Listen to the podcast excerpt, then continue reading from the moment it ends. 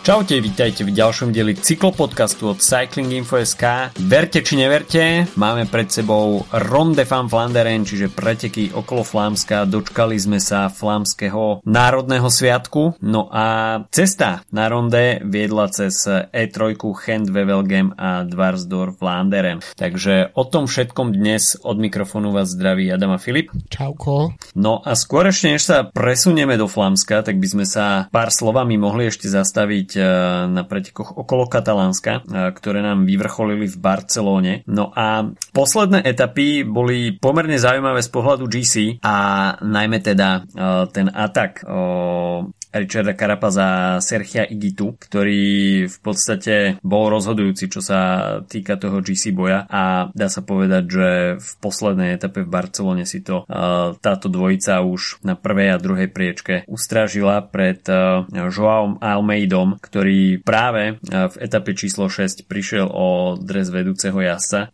Almeida však odišiel z Barcelony z pódia na treťom mieste a v GC to tam bolo veľmi tesné tesné o sekundu pred e, štvrtým Nairom Quintanom, takže potvrdilo sa to, čo sme hovorili, respektíve čo je všeobecne známe, že preteky okolo Katalánska sa niekedy v GC rozhodujú o sekundy, tento raz to teda nebolo uh, na prvom mieste, ale takýto časový odstup mm. sme videli na treťom a štvrtom mieste. Uh, v tej poslednej etape, ktorú vyhral mimochodom Andrea Bajoli, uh, sa prezentoval skvelým výkonom aj Attila Walter znovu v tejto sezóne a myslím si, že tá jeho forma pred eh, nadchádzajúcim Girom, ktoré tu už máme o mesiac aj niečo, e, vyzerá byť celkom stabilná a e, pomerne dosť vysoká, takže Grande Partenza na maďarskej pôde zdá sa, že je veľkou výzvou pre Atilu Valtera v tejto sezóne. Som zvedavý, kam sa posunie potom naozaj po tom Gire so štartom v Maďarsku, to je veľká motivácia. E,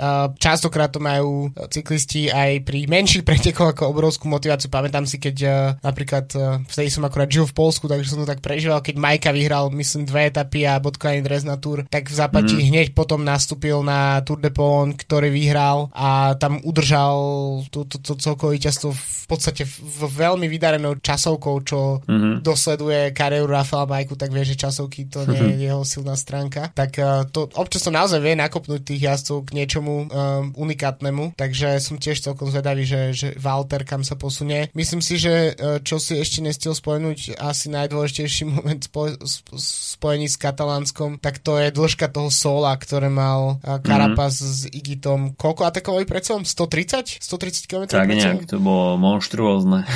A, a pritom etapa, ktorá akože minimálne čo sa týka záveru, tak si myslím, že uh, nie je taká, ktorá by nebola vyslovene taká, že by im mala úplne sedieť, ale nakoniec sa im ten násk podarilo udržať na skoro 3 čtvrte minúty a, a tá spolupráca bola ukážková, to bolo naozaj striedanie za striedaním. Bolo to zaujímavé vidieť takto dvoch vlastne juhoameričanov v spoločnom mm. úniku. Ja v podstate, po čo som si zapol ten prenos, tak už tam ani nič iné nebolo, iba oni dvaja.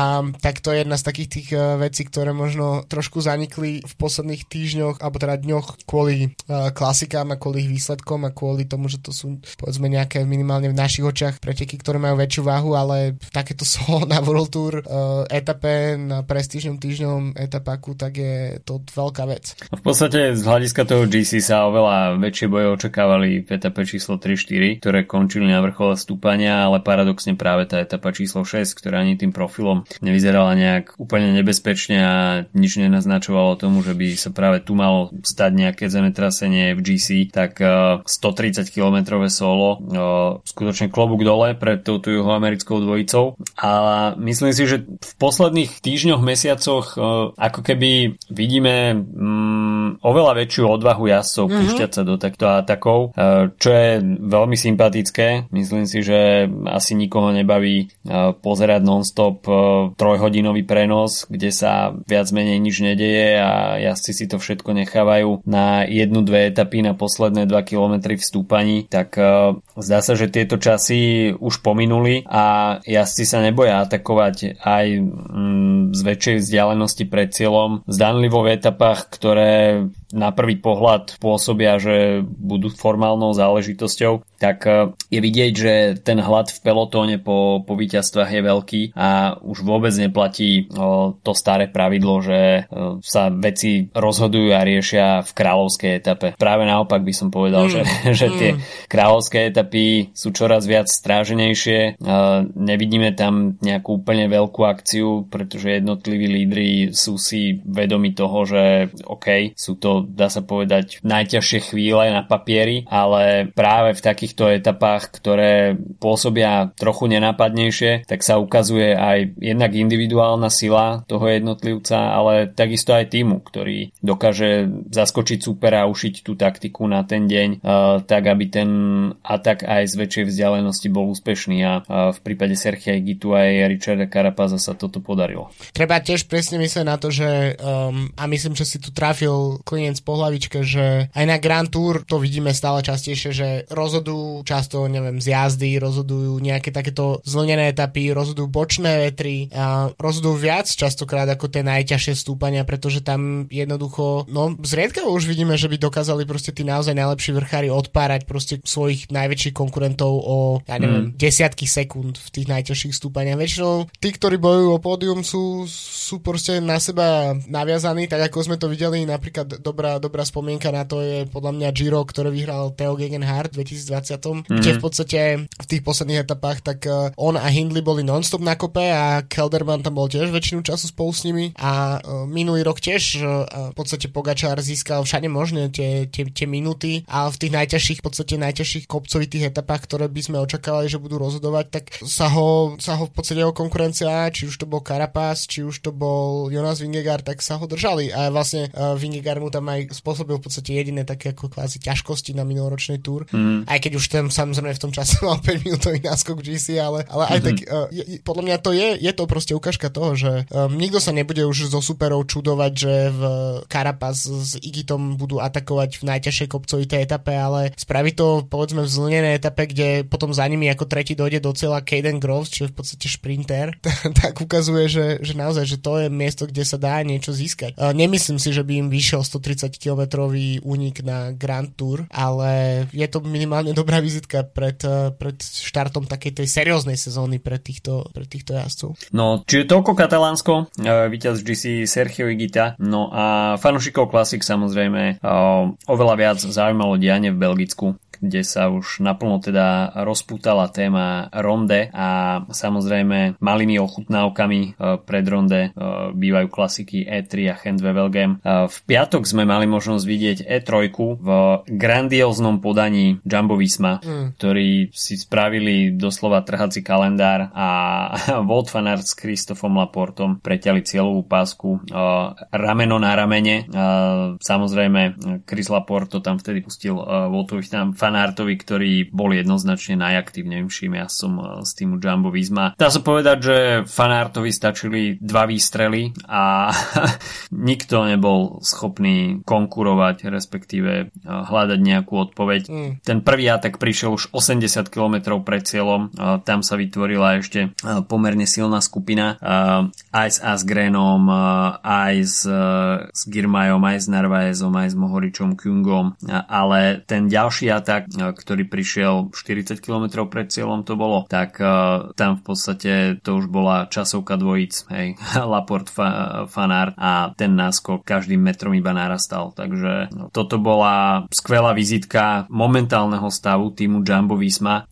Na druhej strane aj počas tých ďalších dní sme videli neúplne lichotivý stav týmu Quickstep, mm. ktorý patrí v podstate k výkladnej skrini klasikárskych tímov a hneď sa začali objavovať hlasy, že Jumbo Visma je novým Quickstepom. ono výsledkovo to tak určite je, aj um, je to, ten tým naozaj neuveriteľne posilnil a stačili im na to dvaja ľudia v podstate, stačil im na to Christoph Laport a stačil im na to Tish Benut, ktorý prišiel pred sezónou a obidvaja robia mm. fantastickú robotu. Mike Tunisen je tiež späť uh, po tom, čo vynechá minulú sezónu na klasikách a Nathan Van Hoydong tiež vyrastol veľmi v, v tomto týme, čiže ten tým je veľmi silne, silný momentálne na klasiky. E, čo by som možno porovnal s Quickstepom je, že podľa mňa pozícia fan arta je vždy, bude vždy ako keby zatieňovať zvyšok toho týmu, čo v Quickstepe máme ako keby vždy viac alternatív. Um, teraz je bohužiaľ smola toho týmu, že nemajú nejakého jasa, ktorý by dokázal um, zatiaľ, no sa môže cez víkend pohode zmeniť, ktorý by zatiaľ dokázal ako keby chytiť ten, uh, tú vlajku toho týmu a priniesť uh, výraznejšie výsledky v týchto klasikách. Um, ale môže sa stať, že to príde, lebo však uh, samozrejme nemusí sa dariť celú jar, ale ak niekto vyhrá ronde alebo vyhrá rube, tak uh, je vybavené, hej, a cel, cel je splnený na sezónu. Hmm. Ale uh, Jumbo má podľa mňa výhodu a nevýhodu vlastne v tom, uh, v tom, v tom pozícii fanart. A pretože v pretekoch, kde štartuje, tak je, je jednoznačný líder. Um, ale zase videli sme aj v, um, včera v Dvarsdor uh, Flaneren, že ten tým v podstate existoval v tých pretekoch aj bez fanarta a Týžbenut nakoniec zajazdil pódium. Um, ale myslím si, že tam je ako keby tá hĺbka toho týmu je um, nie, je taká, nie je taká výrazná ako v prípade Quickstepu, kde naozaj kvázi B tým stále dokáže vyhrávať v ideálnych prípadoch dôležité preteky. Uvidíme, že či to je nejaké, že či sa proste po rokoch vyčerpalo trochu to kúzlo toho Quickstepu, alebo či to proste je len čisto s tým, že tam sú zdravotné problémy a podobne. Uh, lebo zatiaľ to naozaj nie je ten Quickstep, na ktorý sme zvyknutí. Zatiaľ to Jumbo Visma, tak uh, je radosť pozerať. No uh, ten to, to solo Laporta s fanartom z uh, E3, tak uh, je keby nás vrátil späť v čase na tú etapu paríž kde uh, bol ešte aj uh, Primož Roglič v trojici a to bola, to bola generálka na to, čo, čo vlastne prišlo teraz. Um, myslím si, že to fanart spravil výborne, pretože bolo vidieť podľa mňa v momentoch, um, uh, že Laport mu nestačí úplne na, um, na tých stúpaniach mm-hmm. niektorých, ale nechal si ho počkať, na, myslím, že to bolo aj na Kvarmonte a, a si aj na Paterbergu, um, tak um, že, že si na neho počkal a spolu to odjazdili a inak keď si to tak vezme, že ja neviem, či, či si si to ty nejak intenzívnejšie všimal, ale mne prišlo, že, že fanart väčšinu času ťahal špicu uh, v, tomto, v, t- mm-hmm. v tomto sole, čiže mal viac energie, ale a Laporta tam mal možno trochu ako taký, takú mentálnu podporu a občas proste nie, niekoho, kto mu pomohol a čo samozrejme neznižuje nejakým spôsobom um, efektivitu Laporta v tomto prípade, ale myslím si, že fanart si to vyhral hlavne sám, ale bolo to veľmi, um, veľmi rešpektuhodné. Um, možno je to trochu taká tá situácia, ako z, som hovoril po strade Bianky a potom solovom víťazstve Tadaja Pogačara, že možno v samotnom prenose, keď sa na to pozrieme v televízii, tak to nie sú úplne tie najlepšie preteky. Myslím, že tá E3 tak okolo tých 70-80 km pred cieľom bola záživnejšia ako v posledných 20-30, mm-hmm. ale zároveň keď sa na to takto pozrieš teraz odstupom týždňa, tak si povieš, že uf, no, dvaja proste solo, niekoľko desiatok kilometrov, tak uh, je to niečo, čo sa zapíše podľa mňa do, minimálne do histórie tohto ročníka uh, jarných klasík. Ten výkon fanárta tam bol skutočne o tredu lepší ako pri zvyšku pelotónu a dá sa povedať, že keď nasadil skutočné tempo, tak absolútne nikto nemal šancu konkurovať. A ako si aj hovoril, samotný Laport mal veľmi veľký problém, ale uh, samozrejme fanárci bol vedomý toho, že, že vo dvojici sa im to potiahne lepšie, takže si o chvíľku počkal a, a potom v podstate išli, išli v dvojke. A smer Harelbeke, takže uh, dominantný výkon Jamba Vismo. Uh, a uh, potom sme videli Chent Wevelgem a tam sa diali veci. V podstate zaplnilo to i hneď titulky športových médií, pretože William Girmay, prvý čierny Afričan, až to takto nazveme, víťazom veľkej jarnej klasiky, takže eritrejský jazdec Intermarš Vanty. Dá sa povedať, že na jednu stranu trošku prekvapil z tejto skupiny, ktorá sa tam vytvorila Laporte, uh, Fangestel a Stuyven. Na druhej strane uh, všetci sme si asi boli vedomí, že je otázkou času, kedy Binam Girmay udre, a, ale že to príde v podstate uh, v konkurencii Stuyvena a, mm. a Laporta, tak to je možno trošku prekvapivejšie, ale úplne zaslúžené víťazstvo. Myslím si, že Girmay sa tam nejakým spôsobom nezašíval, bol tam veľmi aktívny počas pretekov a tá jeho snaha počas celej doterajšej sezóny zatiaľ bola odmenená týmto veľkým víťazstvom. Je to podľa mňa veľká vec, lebo však um, bavíme sa možno už 10 rokov o tom, že kedy nastane ten čas, kedy africká cyklistika nejakým spôsobom sa viac podpíše výsledkov v Európe, pretože neviem inak, či si videl zábery z prijatia uh, Girmaja po návrate domov, ale mm-hmm. to bolo jak keby vyhral majstrovstvo sveta, akože fa- fantastické, super. Pretože a špeciálne Eritrea je krajina a takisto Rwanda, kde má cyklistika veľkú podporu a je to niečo, čo tam miestnych zaujíma. Um, odporúčam si občas kúknuť zábery z uh, pretekov, napríklad ako je, uh, sú preteky okolo Rwandy alebo v uh, Amisa Bongo, Amisa Tropicale Bongo. Um, takže to sú naozaj, že davy, davy ľudí a, co, a fakt sa teším, keď sa dostane do Rwandy majstrovstva, keď sa dostanú dostane majstrovstva sveta, pretože budú mať v tom čase, keď si to tak vezmeme, to je myslím 2025, to znamená mm-hmm. o 3 roky budú mať jasa, ktorý teoreticky môže si tam obliecť dúhový dres. Akože nie je to, keď sa pozrieme mm-hmm. teraz na Kirmaja, ako jazdí, tak to nie je nemožné, pretože mne nejakým zvláštnym spôsobom uh, pripomína mladého Sagana. Um, aspoň tak mi to príde, mm-hmm. že naozaj šikovný v šprintoch, možno nie úplne najlepší, ale dokáže potrapiť akože serióznych superov šprintov. Videli sme to aj, uh, že na Paríž Nice bol, neviem, štvrtý v šprinte a podobne. Mm-hmm. Um, zároveň vyhrával doteraz také tie menšie preteky, no a potom jeho prvá skutočná skúška na, na kockách boli, bola E3, kde bol piaty. No a teraz uh, bol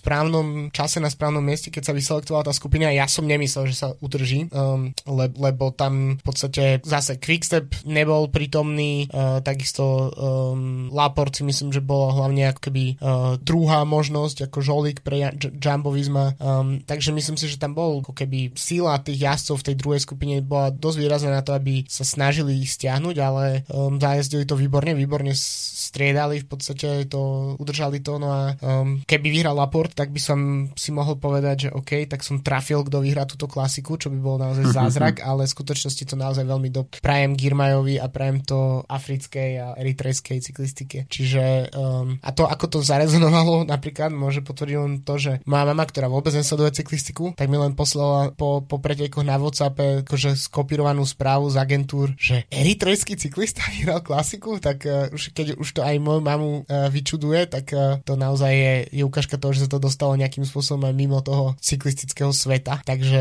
je tak to... určite, určite to bolo niečo, čo, čo zarezonuje. Uh, celkom sa mi páčilo to prirovnanie k mladému Saganovi, pretože uh, Sagan tiež vletel do toho profesionálneho pelotónu ako veľmi mladý. Girma je momentálne 21 rokov a dá sa povedať, že je to jeho prvá plná sezóna uh, vo World Tour a takisto sa aj zvyšok pelotónu vyjadril na adresu Girmaja, že uh, toto nie je niečo, uh, čo by jednak bolo náhodné mm. a nie je to niečo, čo sa deje každý deň, uh, pretože ako sme mali možnosť vidieť, možno už aj trošku s premostením na, na Dvarsdorf Landeren, tak Tadej Pogačar, ktorý momentálne patrí, respektíve je najlepší cyklista sveta, tak skúša tú klasikárskú kampaň aj s výhliadkou no, na Romde a sám na vlastnej koži pociťuje, že tie skúsenosti, ktoré človek získa na jarných klasikách, tak uh, to je niečo na nezaplatenie. Hmm. A ten pohyb v pelotóne a ten cit uh, pre pozičnú jazdu a taký ten inštinkt um, pozí- pozície a, a vedomosť toho, že kde treba uh, byť v daný moment, tak uh, to sa dá získať jedine, jedine iba praxou v takýchto pretekoch. A Girmejovi niečo podobné chýba a napriek tomu vidíme, že je schopný pohybovať sa na jarných klasikách, respektíve aj v ťažkých etapách, dajme tomu na Paríž-Nice, na veľmi dobrých pozíciách. Takže ten pozičný feeling tam on má, čo je jeho veľký bonus. A v podstate získavaním ďalších skúseností budeme môcť v budúcnosti vidieť, že tá jeho kvalita na klasikách e, iba porastie. A správy už e, tiež hovoria o tom, že e, minimálne polovica tímov už chce podpísať Girmaja. Bodaj by nie, no, avšak, avšak v Intermarš má dlhodobejšiu zmluvu do 2024, takže ešte si asi ostatné týmy budú musieť počkať. Takže Biniam Girmaj, víťazom Chent Wevelgem, no a tým pádom by sme premostili už aj na Dvarsdorf Landeren, kde z tejto trojice pretekov o, sme videli asi najviac totálnu cyklistiku o, práve tu. A kto nevidel posledných 8 kilometrov týchto pretekov, tak o, dajte si tú námahu, pozrite si to v archíve, pretože toto bola oda na klasikárskú cyklistiku. Atak za atakom, fakt fakt niečo neuveriteľné. To bola radosť pozerať sa, žiadne taktizovanie, uh, neustála akcia, tak uh, skutočne toto je niečo, čo sa oplatí pozrieť nielen raz, ale viackrát. Až sme hovorili o Podžu ako o najlepších 6 kilometroch sezóny, tak uh, včerajšie Dvarsdorf Flanderen, tak to bolo 8 najlepších kilometrov sezóny. ono, um, pre mňa, ja mám taký zvláštny vzťah k Dvarsdorf Flanderen, lebo pre mňa sú to také preteky, ktoré nemajú nejakú, nejakú výraznejšiu identitu v rámci tej ich um, klasikárskych uh, uh, zastávok v Belgicku vlastne. Mm-hmm. Je to presne, akože tá pozícia v kalendári je podľa mňa super medzi, vlastne med, na poceste medzi uh, Vevelgemom a, a Ronde, ale to presne, uh, nie vždy sú to, je to to, kde sa jazdí, ale to, ako sa jazdí, to, čo vlastne pečie tie preteky a včera to naozaj tá skupina upiekla fantasticky. Nehovoriac o tom, že sme tam mali ešte tú zápletku s, s Pogačarom, to sú, ktorý si už, ktorú si už spomínal a je to presne ako hovoríš, no to sú vidieť, že uh, je podľa mňa veľmi osviežujúce vidieť uh, Pogačara zlyhať v niečom. Písal som to aj včera, keď sme sa o tom bavili, že uh, to je presne ako vidieť proste človeka, ktorý, ktorému sa všetko vždy v živote darí, tak to potom vyzerá, že nič preto viac nespraví a, a, ide, a má všetko zadarmo, hoci to nemusí byť pravda a v takomto prípade to len potvrdenie toho, že naozaj tie, tie klasiky sú není zadarmo. A som zvedavý, že čo to Pogačarovi prinesie pred víkendom a čo mu to prinesie pred uh, Tour, ktorý tiež bude mať za, uh, jednu mm-hmm. etapu na dlážobných kockách a aj preto sme videli um, štartovať uh, napríklad Rogliča s Vingegardom ešte pred uh, Sanremom na, na pretekov vo Francúzsku, na ktoré meno si teraz nespomeniem, ale aby si otestovali tie kocky. Takže videli sme Pogačara, ktorý zaváhal v jednom momente a potom sa rozhodol, OK, musím to ísť stíhať a dostal sa dosť blízko k tomu, aby uh, sa napojil na tú skupinu s mm. Vanderpoolom a Pitcockom a podobne a dostal sa na 10 sekúnd, ale bolo to málo um, a potom sa radšej vrátil do toho, čo zostalo z toho zdevastovaného pelotonu. Inak musím povedať, že um, neviem, dokedy má Jan Tratník zmluvu s Bahrajnom, ale myslím si, že um, ak nemá budúcu sezónu, tak na papieri už musí byť kontakt s Emirátmi, pretože uh, to dáva taký zmysel, aby tento jazdec, po tom, čo sme videli na Olympiáde, kde odjazdil fakt, že 100 km na čele pretekov a tu zase ťahal tú skupinu, ktorá sa snažila nejakým spôsobom eliminovať ten náskok tých odidencov vpredu um, a v podstate to, to, že sú to dvaja Slovinci, uh, tak si myslím, že je naozaj Tratník má miesto v tomto týme ako, ako veľmi šikovný uh, domestik na, na rôzne ťažké etapy do Grand Tour, takže myslím si, že um, ak tam prestúpi, tak to nebude vôbec žiadne prekvapenie. Um, no a Van der no čo, čo viac povedať, je to proste jazdec, ktorý, ktorému možno naozaj sme sa obávali, že ako budú vyzerať klasiky bez neho. On sa vrátil a ako keby nikdy neodišiel a možno práve mu ten oddych, možno tá vypustená cyklokrosová sezóna, možno ten um, vypustené uh, ten úvodný víkend, tak mu naozaj pomohol k tomu, aby nielen, že si dolečil zranenie, ale prišiel s nejakými čerstvými silami, pretože ten včerajší záver s Vanderpoolom to bol proste klasický MVDP z,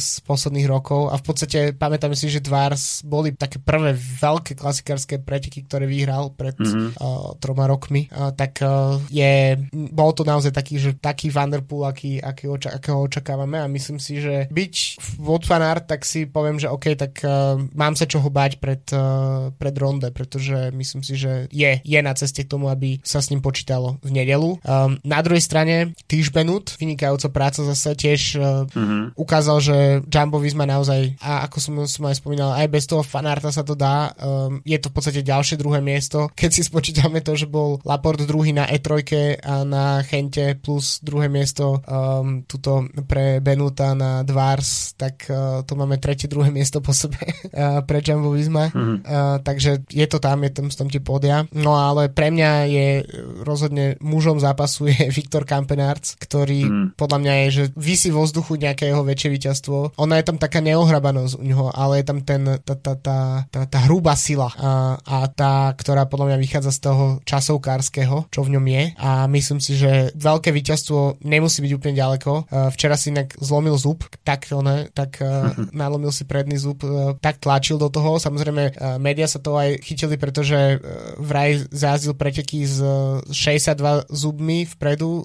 A 58 mal. 58, pardon. No a k tomu, a k tomu one, a k tomu si ešte zlomil svoj zub, takže že veľký, veľký deň pre kampenárca. Škoda, že mimo podia, ale ja si myslím, že to nie je ďaleko. No, veľa vecí. Uh, vrátim sa ešte k Vanderpoolovi. Tak to je skutočne trademark, to je, to je niečo z doby Thunderpoola. Ja osobne som bol veľmi skeptický, až som sa trošku obával toho zranenia Thunderpoola s chrbtom, ktoré avizoval a pre ktoré vynechal aj ten otvárací víkend aj v podstate tú cyklokrosovú sezónu. Ja som sa toho trošku bál, pretože zranenie chrbta, tak to môže byť hocičo a keď si človek zoberie, že 6 až 8 hodín na bicykli v neúplne komfortnej pozícii, proste v tej, v tej aeropozícii, keď tam má človek bolesť chrbta, tak to je, to je niečo, s čím sa veľmi ťažko žije na bicykli a nie je to niečo, že, že mám odretú ruku, hej. Toto sú veľmi nepríjemné veci a takisto sa skloňovalo aj to, že to je nejaká chronická záležitosť a môže sa to dlhodobo ťa, ťahať. Jeho takže, otec to mal tiež, čiže to presne, sa tam... Presne. Takže tie správy pred začiatkom sezóny boli veľmi pesimistické, ale našťastie sa to nepotvrdilo a Van Der Poel skutočne sa vracia vo fenomenálnom štýle. A počiarkol by, počiarkol by som práve ten včerajší záver, keď ten v podstate takouto svojou búdočou vôľou si dotiahol Benota, ktorý už vyzeral byť, že by sa mohol osamostatniť, ale stačila tam jedna zákruta, Van Der Poel to tam pustil a dá sa povedať, že hneď bol na Benotovi na zadnom kolese. To, bolo, to bol podľa mňa moment toho záveru, táto jedna zákruta, kde Van Der Poel sa dostal na Benotové koleso a tam už asi bolo každému jasné, že až príde do záverečného šprintu, tak Van Der Poel si tam s Benotom veľmi ľahko poradí. No a to porovnanie, ktoré asi uvidíme znova po dvoch rokoch, priamy súboj Van Der Poola a Fanarta na ronde, tak to je myslím si, že hlavný ťahák nedelňajšieho popoludnia a sám som na to veľmi zvedavý, pretože Van Der Poel sa bude musieť viac menej spoliehať sám na seba, nebude mať tak silný tým ako, ako Wout Van Aert a tá sila Jumbo Visma bude, bude niekoľkonásobná v, ne, v neprospech uh, Van Der Poola. Uh, napriek tomu si myslím, že uh, tá živočíšnosť Van Der Poola uh, je niečo, čo môže nahradiť aj, dajme tomu, uh, tú miernu tímovú nevýhodu. Takže uh, toto bude veľmi zaujímavé. Ešte by som sa pozastavil uh, aj nad samotným kampionárcom, ktorý veľmi dobre si to povedal, že taká neohrabanosť a áno, je to, je to také niečo, čo na prvý pohľad nepríliš uh, reže oku. Uh, ten kam kampenárcov prejav, ale je tam tá veľká vôľa mm, a presne. aj konzistentnosť. Takže myslím si, že je otázkou času, kedy kampenár zažije uh, veľké klasikárske víťazstvo. Možno to ešte chvíľku potrvá, ale skutočne je konzistentný, býva vpredu a je takisto aj veľmi aktívny. Nepatrí k tým jazdcom, ktorí sa zašívajú a nejakým spôsobom potom kalkulujú. Uh, áno, pri tom jeho ataku bolo vidno, že nejaké 2-3 kilometre ostáva vzadu a že niečo chystá, ale uh, potom to skutočne napálil a na jeho škodu teda po 4 kilometroch uh, sa tá jeho snaha skončila, ale je to niečo, čo je sympatické, dobre sa na ňo pozerá. Takisto Nils Polit, ktorý bol v úniku dňa a dá sa povedať, že sa prepracoval do top 5 uh, po, po dlhej práci v úniku dňa a to si myslím, že je takisto celkom vietor do plachet pre Boru Hansgrohe pred ronde. No a takisto Kellan O'Brien, o ktorom som vôbec počul e, prvýkrát uh, z týmu Bike Exchange, takže opäť uh, príjemná zmena vidieť mladého jazdca v čele pretekov takisto absolvent toho celodenného úniku a možno taká, také porovnanie s Metim Heymanom, takisto cez 1,90 m Austrálčan, akurát, že o 20 rokov mladší, takže veľký prísľub pre,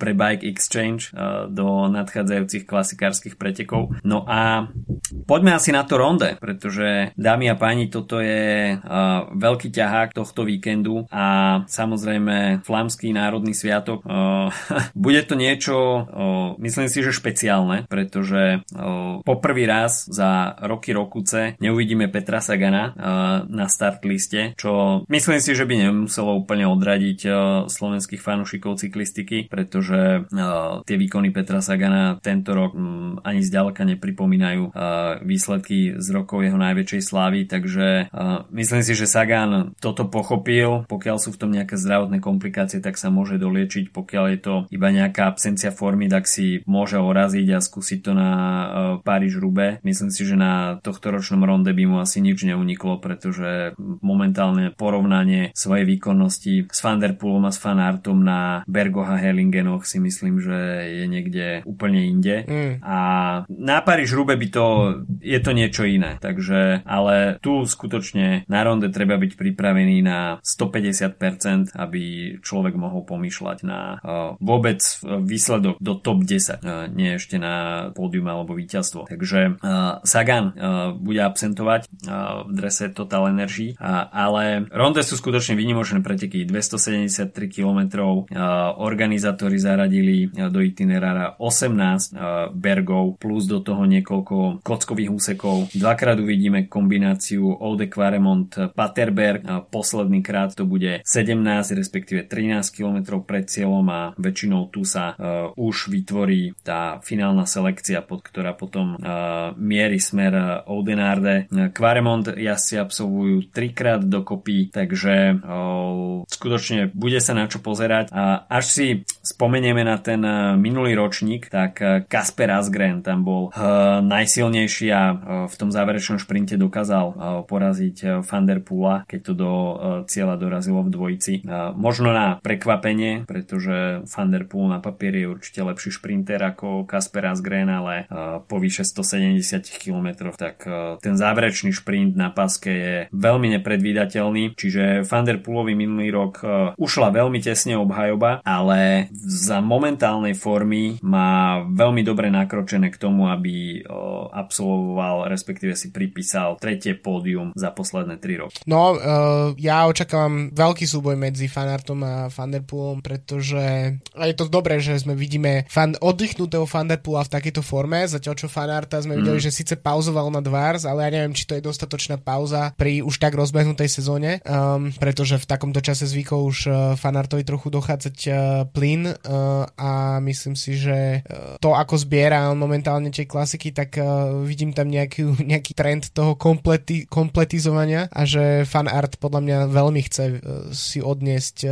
ronde, aby si toto mohol odškrtnúť. Sme teraz tiež v také zaujímavej podľa mňa situácii, lebo s tou odchádzajúcou minulou generáciou, ak už do nej rátame a Fan Avermeta, Kristofa s Degen Kolbom a podobne, a nehovoriac o Filipovi Žilbertovi, tak väčšina z týchto mladších jazdcov tak nemá na svojom konte také množstvo monumentov, ako sme to mali napríklad v, v čase, kedy v podstate Bonen s Kančelárom kráľovali mm-hmm. hlavne Rube a, a na Ronde a uh, posledných rokov naozaj už tá Saganová generácia, už tam podľa mňa to bolo také, že sa to dosť rozhodilo. Uh, mali sme aj ne, neočakávaných výťazov nie, niektorých ročníkov, ako bol Alberto Betiol a podobne. Mm-hmm. A väčšina z týchto veľkých mien momentálne má po jednom, po dvoch monumentoch, v lepšom prípade, um, tak uh, je to podľa mňa celkom zaujímavé, že kam to povedie, v, uh, pretože nemôžeme očakávať to, že si budú medzi sebou deliť na konci kariéry proste 10-15 monumentov alebo koľko, hmm. koľko to vyhrali tí dvaja spomínaní uh, Bonen s Kančelárom. Uh, takže to robíte preteky veľmi otvorené, pretože samozrejme bajíme sa hlavne o týchto dvoch jazdcoch, ale um, máme tu minuloročného víťaza Asgrena s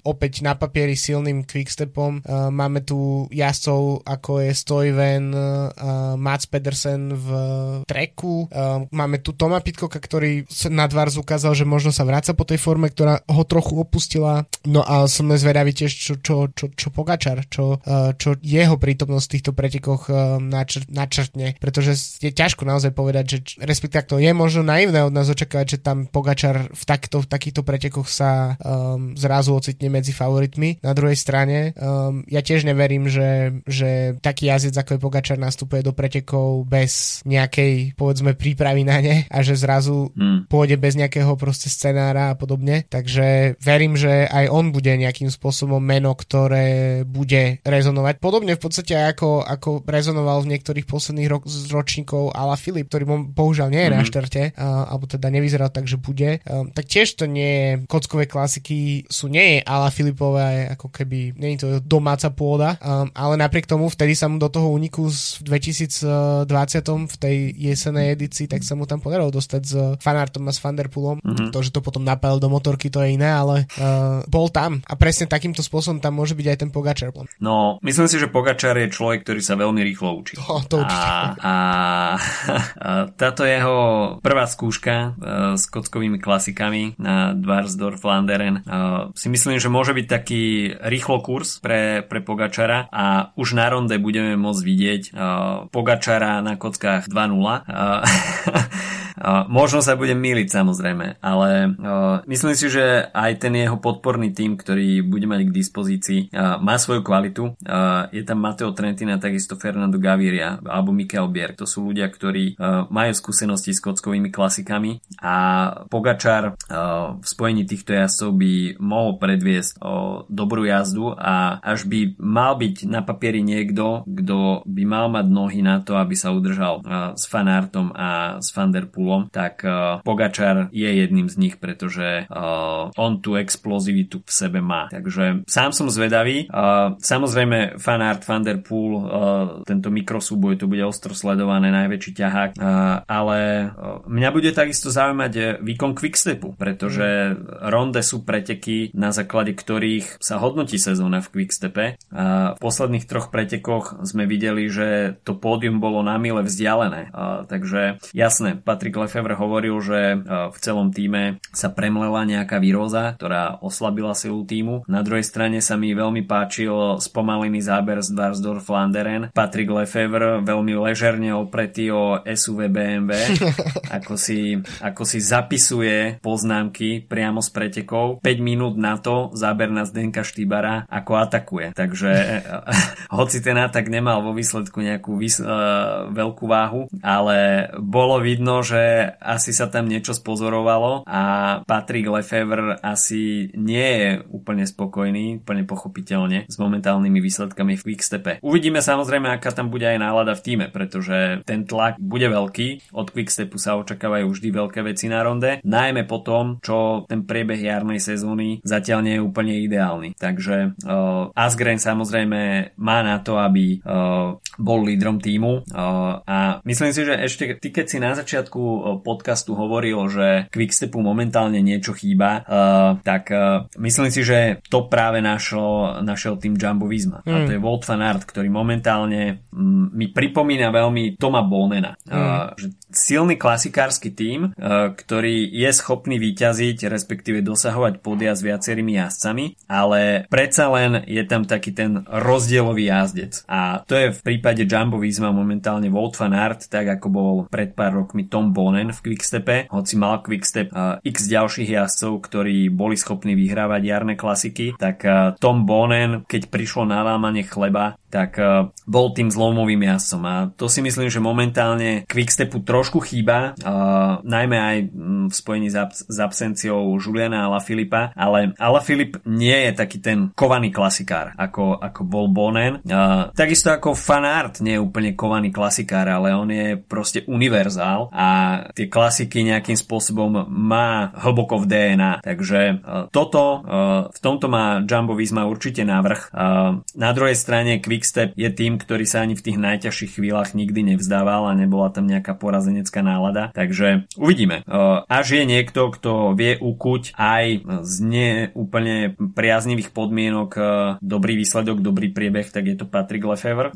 Takže v tomto to čaro Quickstepu si myslím, že by mohlo zahrať určitú rolu v nedelu, ale budú to mať veľmi ťažké, pretože fanart s Vanderpoolom sú momentálne výkonnostne o trošku inde a bude to extrémne ťažké im konkurovať. Takže tých jazdcov, ktorí budú môcť pomýšľať na top 10, tam je si myslím dosť. Posledných troch pretekoch sme to videli, v podstate každý, kto sa umiestnil v top 10, tak v nedelu bude mať príležitosť na to, aby ukázal, že tam skutočne patrí. Samozrejme tá kilometráž zohra svoje, pretože je iné odjazdiť 180 km vo vysokom tempe a je iné odjazdiť 280 km vo vysokom tempe. Takže toto určite bude nahrávať jasom, ktorí sú odolní a medzi, medzi nich určite patria uh, skúsení jazdci a jazdci, ktorí uh, už na ronde nejaké to pódium zažili. A myslím si, že môže sa ukázať aj ten quickstep. Zase nemôžeme úplne malovať čerta na stenu. V,